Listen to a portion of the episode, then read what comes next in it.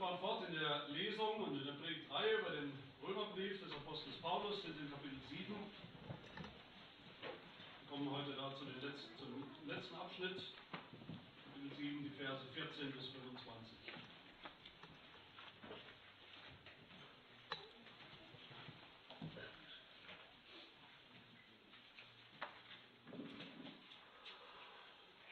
Und das sieht man Vers 14, kürzt das Wort Gottes. Denn wir wissen, dass das Gesetz geistlich ist. Ich aber bin fleischlich unter die Sünde verkauft. Denn was ich vollbringe, billige ich nicht. Denn ich tue nicht, was ich will, sondern was ich hasse, das übe ich aus. Wenn ich aber das tue, was ich nicht will, so stimme ich dem Gesetz zu, dass es gut ist. Jetzt aber vollbringe nicht mehr ich dasselbe, sondern die Sünde, die in mir wohnt. Denn ich weiß, dass in mir, das heißt in meinem Fleisch, nichts Gutes wohnt. Das Wollen ist zwar bei mir vorhanden, aber das Vollbringen des Guten gelingt mir nicht. Denn ich tue nicht das Gute, das ich will, sondern das Böse, das ich nicht will. Das verübe ich. Wenn ich aber das tue, was ich nicht will, so vollbringe nicht mehr ich es, sondern die Sünde, die in mir wohnt. Ich finde also das Gesetz vor, wonach mir, der ich das Gute tun will, das Böse anhängt. Denn ich habe Lust an dem Gesetz Gottes, nach dem inneren Menschen. Ich sehe aber ein anderes Gesetz in meinen Gliedern, das gegen das Gesetz meiner Gesinnung streitet, mich gefangen nimmt unter das Gesetz der Sünde, das in meinen Gliedern ist. Ich elender Mensch, wer wird mich erlösen von diesem Todesleib? Ich danke Gott durch Jesus Christus, unseren Herrn. So diene ich selbst nun mit der Gesinnung dem Gesetz Gottes, im Fleisch aber dem Gesetz der Sünde.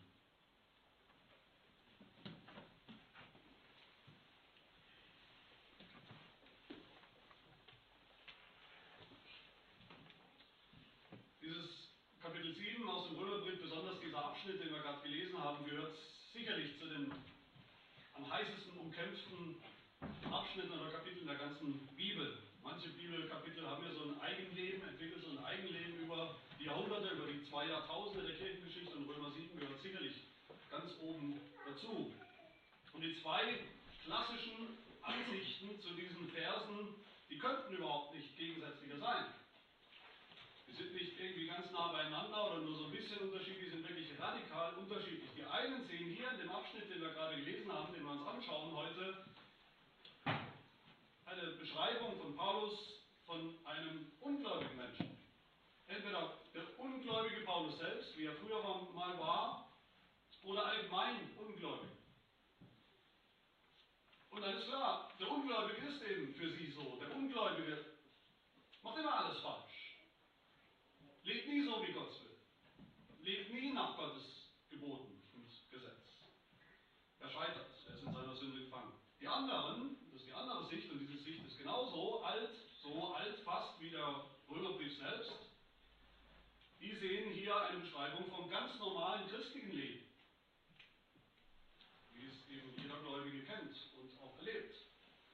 Jetzt könnte man denken, okay, das sind jetzt unterschiedliche Bibelauslegungen von irgendwelchen Theologen in der Geschichte, Streitigkeiten unter Theologen, was geht mich das an, was interessiert mich das? Und das wäre völlig falsch. Das geht uns alle an. Und die Konsequenzen, die spüren und sehen wir überall, die kennen wir ja auch alle, die Konsequenzen von der einen oder anderen Schriftauslegung, auch die seelsorglichen Konsequenzen, die werden wir nachher auch noch sehen. Aus diesen beiden zunächst mal grundsätzlich unterschiedlichen Auslegungen von diesen Versen, von diesem Kapitel Verständlich? Wie es aussieht oder wie es aussehen sollte, dieses Leben der Christen. Normal ist in unserem Leben als Christen und was nicht normal ist, was nicht normal sein darf. Was wir erwarten sollen als Christen in unserem Leben, in diesem Leben und was nicht. Ob wir vielleicht ein sündenfreies Leben erwarten können, schon. Oder ob wir ein Leben als Christen erwarten sollen, das von Sünde geprägt ist und bleiben wird. Bis zum Ende unseres Lebens. Ob die Sünde überhaupt noch ein Problem ist. Ob die Sünde überhaupt noch ein uns wohnt oder ob es sie eigentlich gar nicht mehr gibt. Für uns. Dürfen wir noch darüber reden, ehrlich und offen, dass wir sündigen? Oder ist es so, wenn wir das tun, dann zeigen wir im Grunde nur, dass wir gar keine echten Christen sind? Diese so völlig unterschiedlichen Erwartungen an das christliche Leben, die kommen natürlich nicht nur aus diesen Versen hier in Römer 7, aber für beide Ansichten ist das eben ein zentrales und wichtiges Kapitel. Und bis heute sind beide Ansichten aktuell, beide Ansichten auch sehr weit verbreitet unter Christen. Mit all den Folgen, mit all den logischen Folgen, mit all den seelsorglichen Folgen. Deshalb wollen wir uns heute als erstes fragen, wie eben diese alle Christen vor uns, um wen geht es eigentlich hier? Von wem spricht der Apostel Paulus hier, wenn er sagt, ich, wer ist dieses Ich, die wir gelesen haben? Und als zweites wollen wir uns dann anschauen, was für unterschiedliche Konsequenzen sich daraus wirklich ergeben für unser christliches Leben, auch für den Umgang mit der Sünde in unserem Leben, wenn es sie denn noch gibt. Also zuerst die erste Sicht, die, die Sicht, dass Paulus hier spricht von einem ungläubigen Menschen. Das ungläubige. Diese Sicht ist, wie gesagt, sehr alt, schon in der alten Kirche, in den ersten Jahrhunderten, kurz nachdem der Römerbrief verfasst, geschrieben wurde, gab es Theologen, die überzeugt waren, Paulus spricht hier auf jeden Fall von einem Ungläubigen. Das ist klar. Entweder von sich selbst, als er noch Jude war, von seiner Vergangenheit, oder allgemein von Ungläubigen. Pelagius, ein wichtiger Theologe im 4. Jahrhundert nach Christus, hat einen Kommentar, einen der frühesten und wichtigsten Kommentare zum Römerbrief geschrieben und darin sagt er, zitiere, es kann nicht sein, dass Paulus sich beschrieben hätte als einen Menschen, der unter die Sünde verkauft ist. Also der gläubige Paulus hätte das niemals gesagt. Deshalb gebraucht Paulus das Wort Ich, als würde er für jemand anderen sprechen im unbekehrten Zustand. Sagt Pelagius. Der unbekehrten. Schwärmer, die Radikalen während der Reformation, die haben das aufgegriffen, waren sich auch sicher, Römer 7 muss von einem Ungläubigen sprechen. Gläubige reden so nicht, Gläubige dürfen so nicht reden. Die Arminianer, nicht reformiert im 16. Jahrhundert, auch das eine Gruppe in den Niederlanden, die diese Position vertreten hat, vor allem Arminius selbst hat diese Position vertreten. In Predigten sagt Arminius, dass Hier die inneren Kämpfe vom Ungläubigen, von einem Ungläubigen beschreibt und nicht von einem Christen. Und das sind nur einige wenige namhafte oder wichtige Vertreter dieser Sicht. Was sind ihre Argumente? Am Text, am Text von Römer 7 vor allem drei Argumente bringen sie vor oder finden sie, die ihrer Meinung nach eben völlig unkompatibel, inkompatibel sind mit dem Leben der Gläubigen. Vers 14, da sagt Paulus doch, ich bin fleischlich unter die Sünde verkauft. Das kann keinen Christen beschreiben. Hat Paulus nicht gerade noch, wenn wir uns erinnern, hat er nicht gerade noch in Römer 6 so lang und groß und breit gesagt, dass wir Christen jetzt, die wir gläubig sind, eben gerade nicht mehr Sklaven der Sünde sind. Dass die Sünde nicht mehr herrscht in unserem Leben. Dann kann er nicht ein paar Verse später sagen, ich bin verkauft unter die Sünde. Wie ein Sklave, verkauft.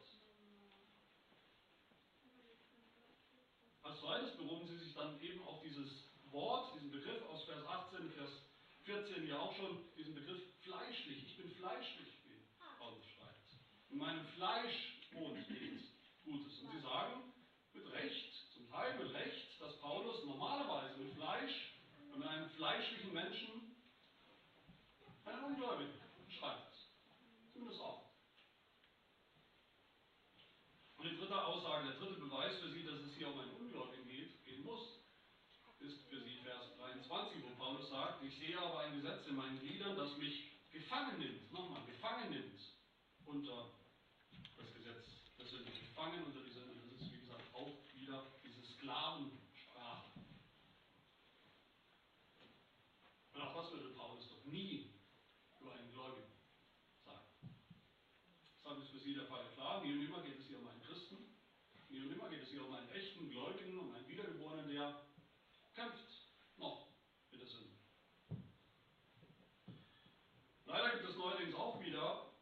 Theologen, auch ein paar Reformierte, muss man sagen, darunter, die das auch wieder so sagen, diese Sicht wieder aufleben lassen. Manche sagen auch, es ist eigentlich weder, weder noch, weil es spricht dann nicht von Nichtchristen oder von einem Christen. Manche sagen, das Ich, das sind eigentlich die Juden. Paulus spricht hier von Juden, vom Volk Israel, damals in ihrer Geschichte, in der Heilsgeschichte und letztlich auch von den Juden bis heute. Kennen das Gesetz, die wissen, was richtig ist, was sie eigentlich zu tun haben, das ist ihnen alles klar. Aber es fehlt ihnen die Kraft, es fehlt, fehlt ihnen die Kraft, nach Gottes Geboten zu leben. Sie kennen Jesus noch nicht. Sie kennen noch nicht die Kraft des Heiligen Geistes. All das kennen sie nicht, haben sie nicht erfahren. Und deshalb sind sie so frustriert, deshalb scheitern sie. Oder ein paar, die sagen auch, es geht nicht um Christ oder, oder nicht Christ hier in dieser Passage, sondern es geht um einen Menschen dazwischen, in der Schwebe sozusagen. Ein Menschen, der schon das Problem erkannt hat, seine Sünde erkennt, aber der noch nicht gläubig geworden ist. Er ist traurig über seine Sünde, aber er ist noch nicht gläubig an das Evangelium. Ich will sicher nicht respektlos sein, wenn ich urteile über diese Sicht. Es gibt Theologen, die das wie gesagt vertreten, die ich auch sonst respektiere und schätze als Theologen, zusammenfassen oder zusammenfassend sagen, nicht nur ist es problematisch für diese Sicht, bestimmte zweifelhafte altkirchliche Theologen zu zitieren oder zu finden, nicht nur ist es problematisch, solche Leute wie Pelagius ausgerechnet, den Irrlehrer Pelagius auf seiner Seite zu haben, die Schwärmer der Reformation auf seiner Seite zu haben, die Arminianer, die gegen die Reformierten so gekämpft haben. Oder ist es problematisch, auch eine, so eine Mittelposition zu haben, die in der Kirche, in der Geschichte der Kirche in 2000 Jahren eigentlich niemand vertreten hat. Sicht ist vor allem dann problematisch oder für mich völlig unhaltbar, wenn wir uns den Text selbst anschauen. Was ist die andere Sicht? Das gläubige Ich, die Sicht, dass Paulus hier spricht von sich selbst als gläubigen Menschen oder eben allgemein von Christen, von allen Christen. Auch dazu kurz ein Blick, ein ganz kurzer Blick in die Geschichte der Auslegung. Der wichtige Theologe der alten Kirche, vielleicht einer der wichtigsten Theologen überhaupt, Augustinus. Augustinus hat als junger Theologe auch diese erste Sicht vertreten. Das ist ja um einen Ungläubigen. Und hat es später widerrufen und bereut. Aber interessant ist, wie er und warum er seine Meinung geändert hat. Er hat sie geändert gerade im Streit mit diesem Pelagius. Und er hat sie geändert im Streit über Römer 7. Und er hat sie geändert, weil er gesehen hat, wozu diese erste Sicht von Römer 7 führt. In letzter Konsequenz.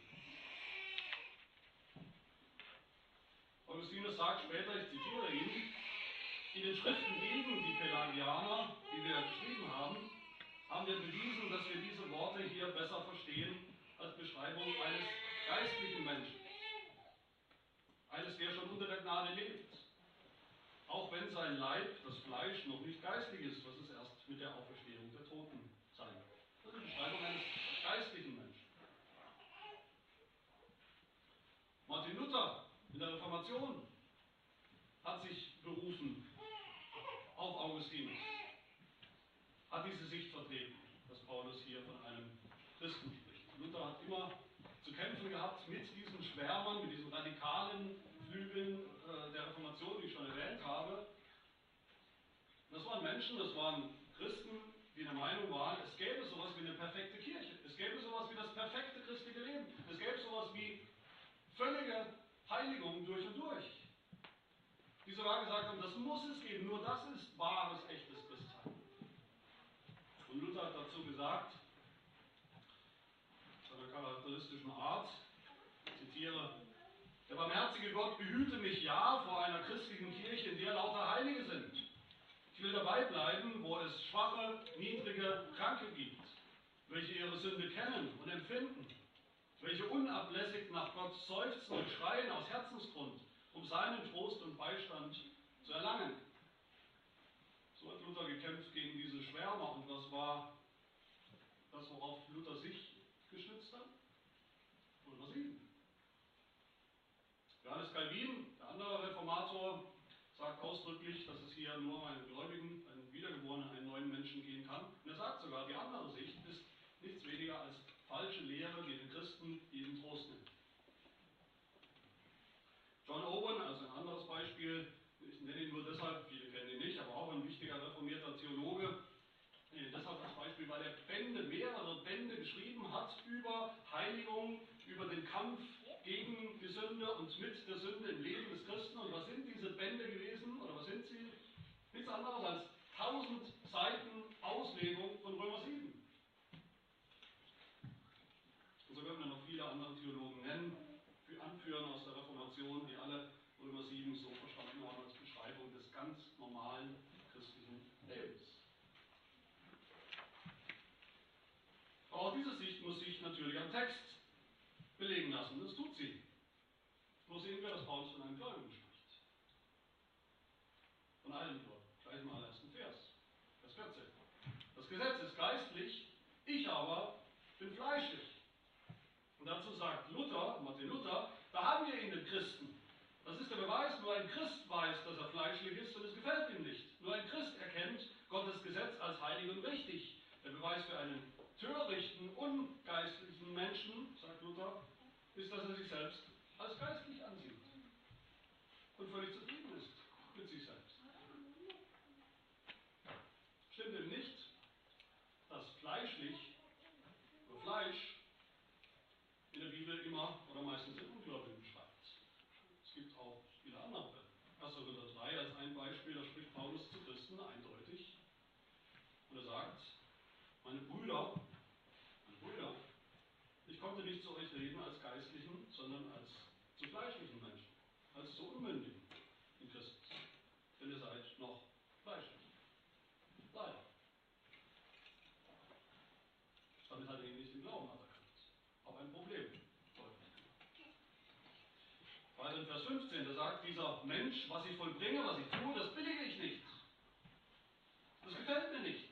Im Gegenteil, ich hasse, was ich oft tue. Doch so spricht kein Ungläubiger. Ein Ungläubiger hasst die Sünde nicht. Er hasst es nicht, dass er Gottes Gebote nicht hält. Vers 18. Das Wollen, also das, das richtige Tun zu wollen, ist zwar bei mir vorhanden, aber das Vollbringen des Guten gelingt mir nicht. Was ist das? Das ist die, die, die Kapitulation, das ist die Bankrotterklärung hier von einem, der will, was Gott will, aufrichtig will, was Gott will, der es aber nicht schafft, der es nicht hinbekommt aus eigener Kraft, immer wieder daran scheitert. Aber es ist nicht die Beschreibung von einem, der sich gar nicht schert darum, was Gott will, was Gott gefällt. Genauso Vers 19 und genauso Vers 21, ganz ähnlich. Er will wirklich, von ganzem Herzen. Und diese doppelte Beschreibung hier von Wollen und Vollbringen, diese Spannung dazwischen, das sollte uns auch erinnern, hoffentlich an Philippa 2, Vers 13, wo Paulus sagt, zu Gläubigen, auch zu Gläubigen. Gott ist es, der in euch sowohl das Wollen als auch das Vollbringen wirkt. Nach seinem Willen. Vers 17 sagt Paulus, die Sünde, die in mir wohnt. Das ist eine wichtige Beschreibung. Paulus beschreibt hier nicht, oder spricht hier nicht von einem Menschen, der durch und durch Sünder ist. Die Sünde wohnt die Sünde, er spricht absichtlich von einem Menschen, der in dem die Sünde noch wohnt. Als Fremdkörper, als Spreißel, als blinder Passagier, als Pfahl im Fleisch, als Feind. Aber dann kommen die Hauptargumente, die klarsten Aussagen, ich denke, aus Vers 22, wo Paulus schreibt, ich habe Lust an dem Gesetz Gottes. Paulus beschreibt einen Menschen, der Lust hat, der Freude hat daran, Gottes Gebote kennt und Freude an ihnen hat, der sie wirklich tun will, der sie für gut hält, für richtig hält, von ganzem Herzen, der Gottes Gebote liebt, schätzt, David in den Psalmen es immer wieder sagt, Herr, wie habe ich dein Gesetz so lieb? Psalm 119. Das ist die, dieser Ausdruck. Ich liebe dein Gesetz. Und nach dem inneren Menschen sagt Paulus dann weiter. Was ist der innere Mensch? Das ist nicht ein schizophrener Mensch mit zwei, mit einer gespaltenen Persönlichkeit. Der innere Mensch ist der neue Mensch, ist der gläubige Mensch, der wiedergeborene Mensch. Paulus ja bittet in Epheser 3, da bittet er wieder, dass wir, die Gläubigen, durch Gottes Geist mit Kraft gestärkt werden an dem inneren Menschen. Und nur Gläubige haben diesen inneren Menschen, der jetzt schon Lust und Freude hat in Gottes Geboten, trotz allem Versagen. Und ganz entscheidend, ich denke am Ende der Todesstoß für diese erste Sicht, die ich beschrieben habe, sind dann am Ende die Verse 24 und 25, aber dazu kommen wir gleich noch. Noch ein Argument will ich nennen, das wir oft übersehen und das will ich ganz einfach machen. Das ist ein ganz einfaches, aber wichtiges Argument. Kapitel 7, wo wir jetzt sind, steht zwischen 6 und 8. Logisch. Zwischen Kapitel 6 und Kapitel 8. In Kapitel 6 ging es um die Heiligung, ging es darum, wie wir jetzt als gläubige Menschen neu und anders sind, ein für alle Mal sind vor Gott. Und dass es deshalb völlig undenkbar ist, dass wir einfach weiter sündigen könnten, als wäre nichts passiert. Wie Ungläubige. Und Kapitel 8, also danach, geht es um den Heiligen Geist. Das ist das Kapitel über den Geist. Wo Paulus sagen wird, das christliche Leben, das funktioniert nur im Geist, mit dem Heiligen Geist, nicht aus eigener Kraft. In Kapitel 7 ist zwischendrin. Wenn wir das so sehen, dann macht es auch nicht Klick bei uns. Dann verstehen wir, Kapitel 7 ist der Kampf der Heiligung, wenn wir wegschauen von dem, wie wir schon sind vor Gott. Den Heiligen Geist nicht brauchen, Kapitel 8, sondern schauen auf uns selbst. Unseren eigenen Fortschritt, Rückschritt, vertrauen auf unsere eigene Kraft. Römer 6 war so, wenn wir uns erinnern, so durch und durch positiv. Römer 7 ist jetzt da so düster und negativ, so, so pessimistisch, ein Kampf und ein Krampf. Und der Unterschied ist, Römer 6 ist, wie Gott uns sieht in Jesus Christus. In seiner Gerechtigkeit für uns, in seiner Heiligkeit für uns. Gott sieht uns schon als 100% gerecht, als 100% heilig. Da fehlt nichts, aber auch gar nichts. Römer 7 ist, wie wir uns selbst sehen und erfahren und erleben. Wenn wir von Jesus wegschauen, wenn wir auf uns selbst schauen, wenn wir auf den Anspruch der zehn Gebote schauen, ohne Gott, ohne den Heiligen Geist, und uns dann irgendwie damit vergleichen und messen, wie wir da abschneiden. Wir sehen uns als 0,0003 Promille heilig, wenn wir so auf uns schauen. Da fehlt ein Mangel an Allwecken und Ende. Das ist der Unterschied. Und so macht Römer 7 Sinn nach Kapitel 6 und vor Kapitel 8. Was ist denn der allererste Vers von Kapitel 8? Wenn wir nur einen Vers weiter schauen nach unserem Text. Das ist der allererste Vers, den Paulus äh, schreibt in Kapitel 8. So, eine Begründung oder eine Folge, so gibt es jetzt keine Verdammnis mehr für die, welche in Christus Jesus sind. Nach all dem Negativ, nach all dem Frust und dem Scheitern und dem Pessimismus von Kapitel 7, was wir gelesen haben, zieht Paulus dann in Kapitel 8 den Schluss, so gibt es jetzt, deshalb gibt es jetzt keine Verdammnis. Wie, wie, wie soll das die Schlussfolgerung sein, wenn es in Kapitel 7 vorher von einem Ungläubigen geht? Das macht keinen Sinn.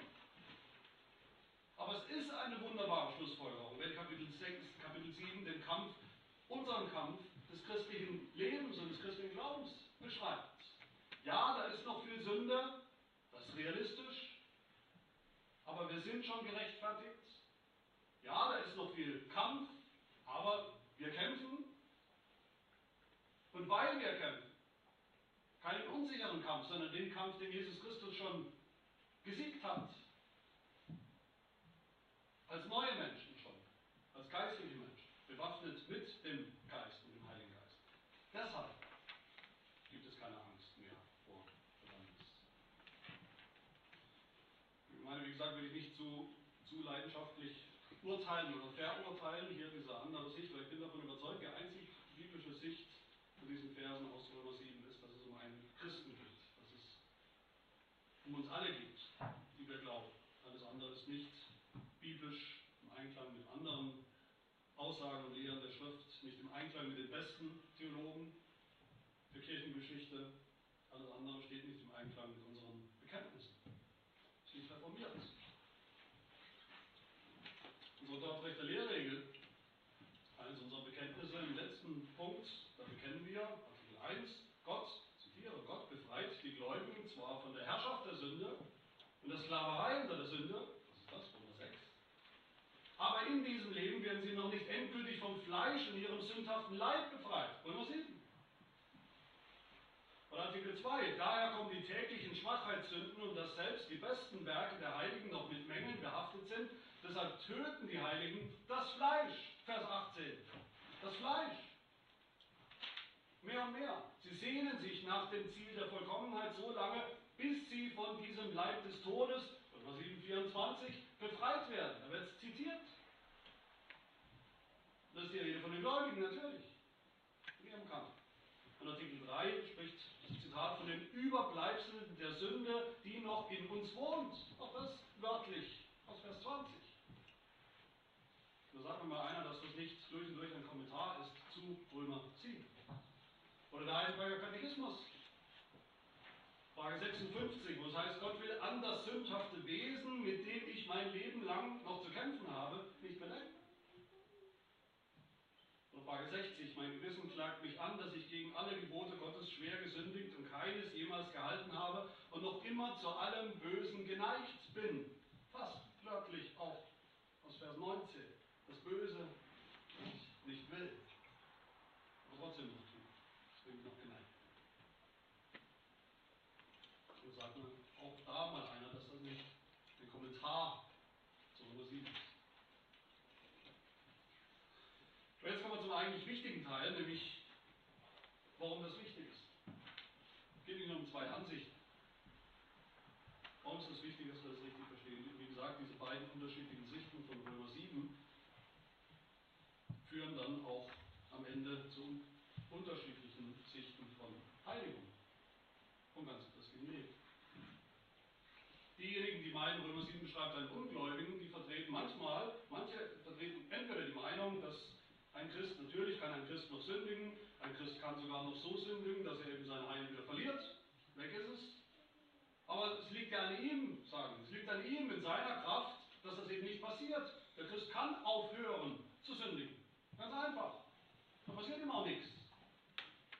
Diese Sicht, diese unbiblische Sicht, die wollen wir mal außen vor lassen, die hat noch viele andere Probleme. Mir geht es jetzt hier, mir geht es um die, die eben sagen, wie ich vorhin beschrieben habe, Römer 7 kann nur einen Ungläubigen beschreiben. Warum? Weil Christen so nicht mehr sündigen. Weil Christen befreit sind von der Sünde. Das christliche Leben ist das siegreiche, sieghafte Leben. Leben der plötzlichen oder totalen Heiligung, der plötzlichen Veränderung. Das sündlose Leben, das hier und jetzt schon möglich ist, das sogar der Normalfall sein sollte. Wir wollen alle Veränderungen, aber viele, viele Christen heute wollen diese Veränderung eben sofort. Auf einen Schlag. Durch ein übernatürliches Ereignis. Wir wollen alles und wir wollen es heute. Gravierende Fehler oder das schlimme Problem, die schlimmen Folgen von diesem Verständnis von Heiligung ist, dass das, was uns versprochen ist von Gott, ja, versprochen ist an Veränderung, was uns versprochen ist an Heiligung, was uns ultimativ als Ziel versprochen ist, wir schon jetzt und heute wollen. Sonst taugt es nichts. Wir wollen den Endzustand der Herrlichkeit, das Ziel der Heiligung, schon heute. Und wir haben keine Geduld mehr für den ganz normalen, langwierigen, langsamen Prozess der Veränderung und der Heiligung, die die Bibel beschreibt und die Gott uns versprochen hat. Diese Sicht ist eine seelsorgliche Katastrophe, treibt Blüten, faule Früchte im Leben von vielen tausenden Christen um uns herum. Dies ist ein Etikettenschwindel, diese Sicht. Diese Gemeinden preisen Heiligung an als sofortige Lösung von allen Problemen. Der Christ hat keine Probleme mehr, der Christ sündigt nicht mehr, komm zu Jesus und der Heilige Geist wird all deine Probleme wegnehmen, deine Krankheit, deine Arbeitslosigkeit, deine Unbeliebtheit, deine schlechte Ehe, deine alles geht weg, alles löst sich Luft auf. Und dann kommen Menschen, dann bekehren sie sich zu diesem Evangelium. Und was passiert? Sie erleben ein böses Erwachen. Diese Menschen sind ja nicht doof, merken sehr schnell, dass das ein echt Gettenschwindel ist. Und sie sagen dann, was viele Christen sagen, komisch, bevor ich zu Jesus gekommen bin, hatte ich eigentlich keine Probleme. Und jetzt? Ich habe jede Menge Probleme. Ich habe jede Menge Kämpfe. Nein. Kämpfe, die ich vorher überhaupt nicht kannte. Natürlich fallen diese Christen, vermeintlichen Christen auch ab, wie fliegen, Fenster. Das ist sicher nicht das, was sie bestellt haben, das ist nicht das, was sie erwartet haben, was ihnen verkauft wurde. Und dann kommt natürlich auch die Frage, bin ich dann überhaupt gläubig, wenn ich sowas eben noch erlebe, wenn ich sowas noch tue. Diese Sicht von Heiligung ist auch der Tod für echte, für jede echte Gewissheit im Glauben. Für Trost und Zuversicht im Glauben. Wenn ich nur ein echter Christ bin, wenn ich eben keine Probleme mehr habe. Das der Maßstab ist. Was ist dann, wenn ich mich doch, wenn ich ehrlich bin, mich eigentlich doch ziemlich genau wiederfinde in diesen Versen von Römer 7? Aber mir wird gesagt, das beschreibt den Ungläubigen. Was bin ich dann? Logischerweise. Wahrscheinlich auch. Kein Ungläubiger. Ich will nicht wissen, wie viele Christen ihren Glauben hingeworfen haben, die Kenntnis aufgegeben haben. Genau unter diesem Druck, genau unter diesem Dilemma, genau wegen dieser Schizophrenie. Sündloses Leben zu erwarten, ein Leben der plötzlichen, sofortigen oder schnellen Heiligung, sie dann aber nicht zu finden. Wir aber in einer Gemeinde sind, wo sie um jeden Preis diesen, diesen Lebensstil oder den Anspruch oder diesen pharisäerhaften Anspruch und Lebensstil aufrechterhalten müssen. Wo sie nicht zugeben dürfen, dass sie das so nicht erleben. Wo sie keine echten, schlimmen, furchtbaren Sünden zugeben und bekennen dürfen, weil es mir per Definition nicht mehr geben kann, darf wo sie vielleicht sogar noch Pastoren haben, ein Älteste haben, die ihnen sagen, ihnen den letzten Rest an Gewissheit des Glaubens auch noch wegnehmen, wenn sie zu ihnen kommen und diese Gemeindeglieder schon etwas bekennen von ihrer Sünde und die Pastoren sagen, was? Was? So was hast du getan? So eine Sünde? Und du nennst dich Christ? Da kann man nur dran zerbrechen. Und diese Sicht ist auch der Tod für ein echtes biblisches, biblisches Verständnis von Sünde. Logischerweise. Sündigen, das tun, was man eigentlich nicht will, was Gott nicht will, was nicht richtig ist, das tun nur die Ungläubigen. Richtig sündigen tun nur die Ungläubigen. Wir Christen noch nicht. Und was wir dann als Christen, was diese Christen dann doch noch tun, was man doch sieht, was alles andere als heilig ist,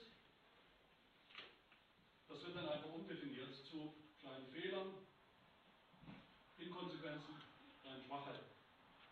Meine Lieben, lasst uns unsere Beine in die Hand nehmen und, und, und fliehen, abhauen, fliehen, soweit wir können. Und so einer Sicht des christlichen Lebens. Was ist die andere Sicht? Zweite Sicht, die andere Sicht der Heiligung. Wenn wir diese Verse hier verstehen, wie ich es beschrieben habe als Beschreibung eines Christen, wenn wir sie verstehen als Seufzer von einem Christen, der noch nicht so ist, wie er sein will, der noch nicht so ist, wie er sein sollte, der noch nicht so ist, wie er sein wird. Das ändert alles. Das ändert, wie gesagt, radikal unser Verständnis vom ganzen christlichen Leben. Diese Sicht vom christlichen Leben zeigt uns zuallererst, das ist vielleicht das Allerwichtigste, dass wir schwach sein dürfen, weil es einfach noch so ist in diesem Leben. Die Folge der Sünde, des Sündenfalls. Allein das sollte uns schon zum Aufatmen bringen, dass wir schwach sein dürfen. Römer 7 beschreibt das ganz normale christliche Leben. Und nicht das Leben von völlig unreifen Christen, die sie eigentlich schämen sollen, dass sie noch so sind.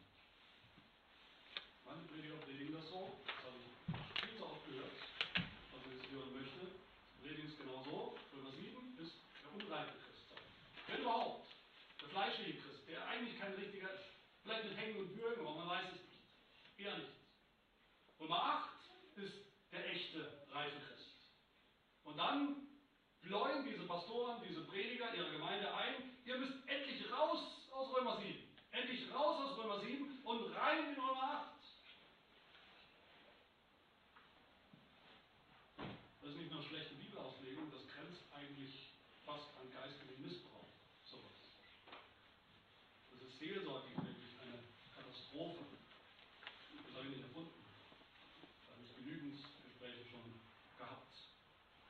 Römer 7 beschreibt nicht nur das ganz normale christliche Leben, Römer 7 beschreibt sogar das ganz normale Apostelleben. Das ist der Apostel Paulus, der reife Apostel Paulus, der spricht und schreibt. Wir sind alle noch in Römer 7, jeder von uns. Wir sind alle noch in Römer 7 und wir kommen auch nie raus aus Römer 7. Nicht in diesem Leben. Aber gleichzeitig sind wir alle, die wir glauben, schon in Römer 8. Leben schon ein neues geistiges Leben, ein Leben mit und durch den Geist. Wenn wir das kapiert haben, dass es hier in Römer 7 wirklich um uns geht, dann erzeugen diese Verse auch, dann stürzen die uns auch nicht so in diese Krise der Gewissheit des Glaubens. Also völlig unsicher, überhaupt immer nur unsicher sein. Dass wir ständig unseren Glauben hinterfragen, ob wir überhaupt gläubig sind, bei jeder Sünde. Bei jeder Sünde. Ist alles in Frage gestellt. Wankt das Fundament unseres Lebens.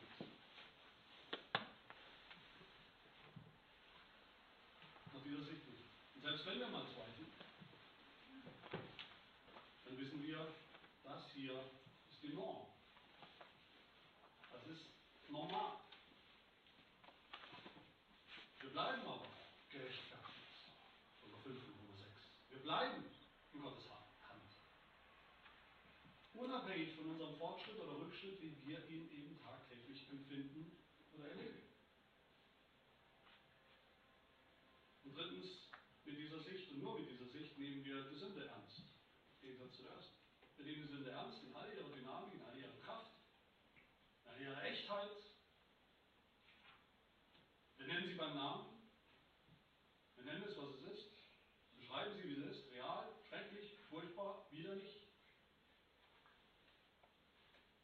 Oder nehmen wir auf der anderen Seite auch den Kampf mit ihr erst richtig ernst. Nur so können wir den Kampf mit ihr gegen sie ernst nehmen. Wie Luther gesagt hat, Martin Luther, sündige tapfer, aber noch tapferer, glaube und freue dich in Christus, der Herr ist über Sünde, und Teufel. Sündige tapfer heißt nicht, Ermutigung zu sind. Das wenn du es getan hast, dann nenn es auch beim Namen. Dann aber umso tapferer, bekenne es. Dann nehmen wir den Streit auf. Vers 23, Paulus sagt, den Streit, den Kampf gegen die Sünde, dann resignieren wir. Dann bekennen wir tapfer, wo wir gesündigt haben. Dann machen wir weiter. In Gottes Gnade, in Gottes Vergebung machen wir weiter. Mit dem christlichen Leben. Das ist ja das perfide, diesen Kampf, diesen Frust mit der Sünde, die noch da ist, diese zwei Seelen in unserer Brust, das Richtige zu kennen und zu wollen, aber oft nicht zu tun, das kennt überhaupt nur ein Christ.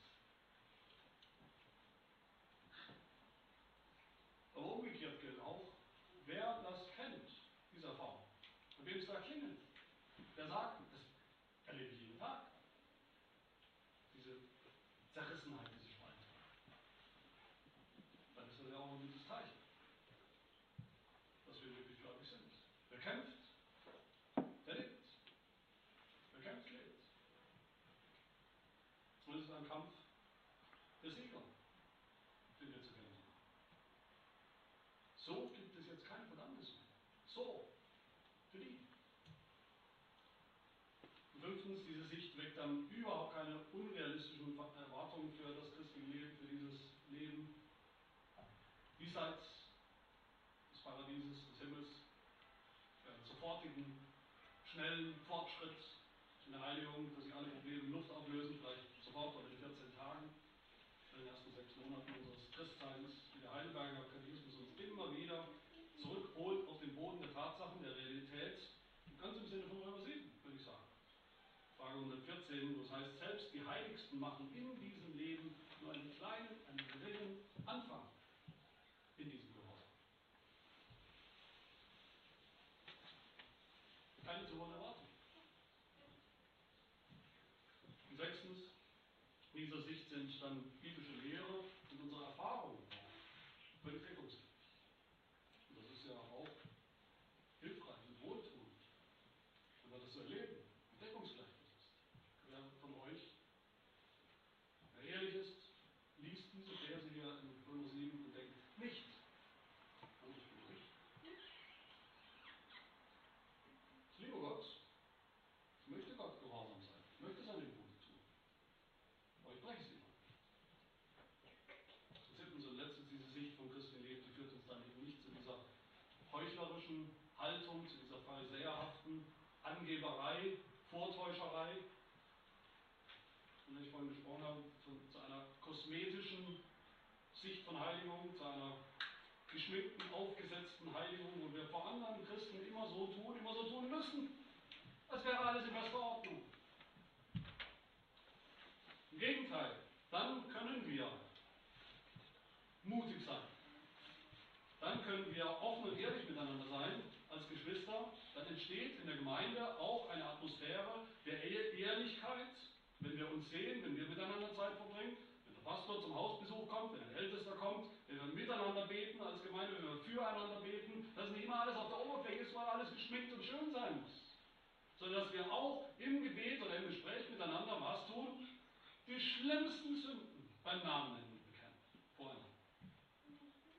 Und dann Vergebung bitten und dann weitermachen. Weiter glauben. Weiter kämpfen. Ohne dass ich Angst haben muss, dass der andere gleich meinen Glauben in Frage stellt. Das ist eine Sicht von Heiligung, die es wert ist, biblisch kennenzulernen. Das ist eine robuste Sicht vom christlichen Leben, die nicht überrascht wird, die nicht ins Wanken gerät ständig, wenn eben schlimme Sünden passieren unter Christen. Was machen wir jetzt, wenn wir diese realistische Sicht haben? Ist das dann alles? Das ist halt realistisch, ist halt so, so sind wir halt, kann man nichts ändern, keine Hoffnung? Nein, das ist im Gegenteil. Wenn wir auf uns schauen, könnten wir imponiert werden. Dann könnte man resignieren, dann könnte man aufgeben. Schaut euch an, schaut mich an, wir sind alle hoffnungslose Fälle. In uns selbst. Und Paulus tut das nicht. Paulus resigniert hier nicht. Im Gegenteil, er gibt uns Hoffnung mitten in dieser Realität. Diese Hoffnung finden wir in den letzten beiden Versen. Das sind Ausrufe, das sind Seufzer von Paulus, dem Christen, von Paulus, dem Apostel. Ich elender Mensch, sagt er. Ich elender Mensch. So bin ich, ganz genau so bin ich. Wie beschrieben, jeden Tag bin ich so. Und irgendwie werde ich auch so bleiben. Der Fortschritt ist nicht so grandios, wie man es meint. Trotz aller Veränderungen. Paulus hatte sehr realistische Erwartungen, Vorstellungen für sich selbst, für den Fortschritt in der Heiligung.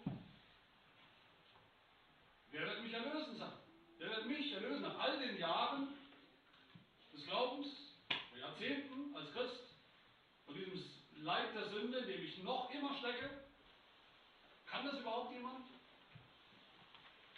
Gibt es Hoffnung? Aber gleichzeitig hatte er diese große Hoffnung. Wer wird mich erlösen? Erlösen, dieser Begriff, den reduzieren wir leider als Christen oft auf einen Punkt, auf einen Augenblick. Zack, Bekehrung. Das ist die Erlösung.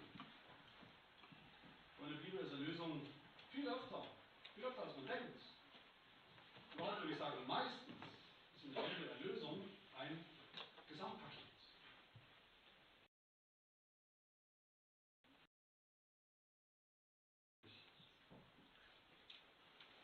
Dieser Ausruf, dieser Seufzer, den wir hoffentlich alle kennen, wer wird mich erlösen von mir selbst, von dem, was noch in mir steckt, von der Sünde, von diesen Tendenzen, diesen Hang, den ich noch habe.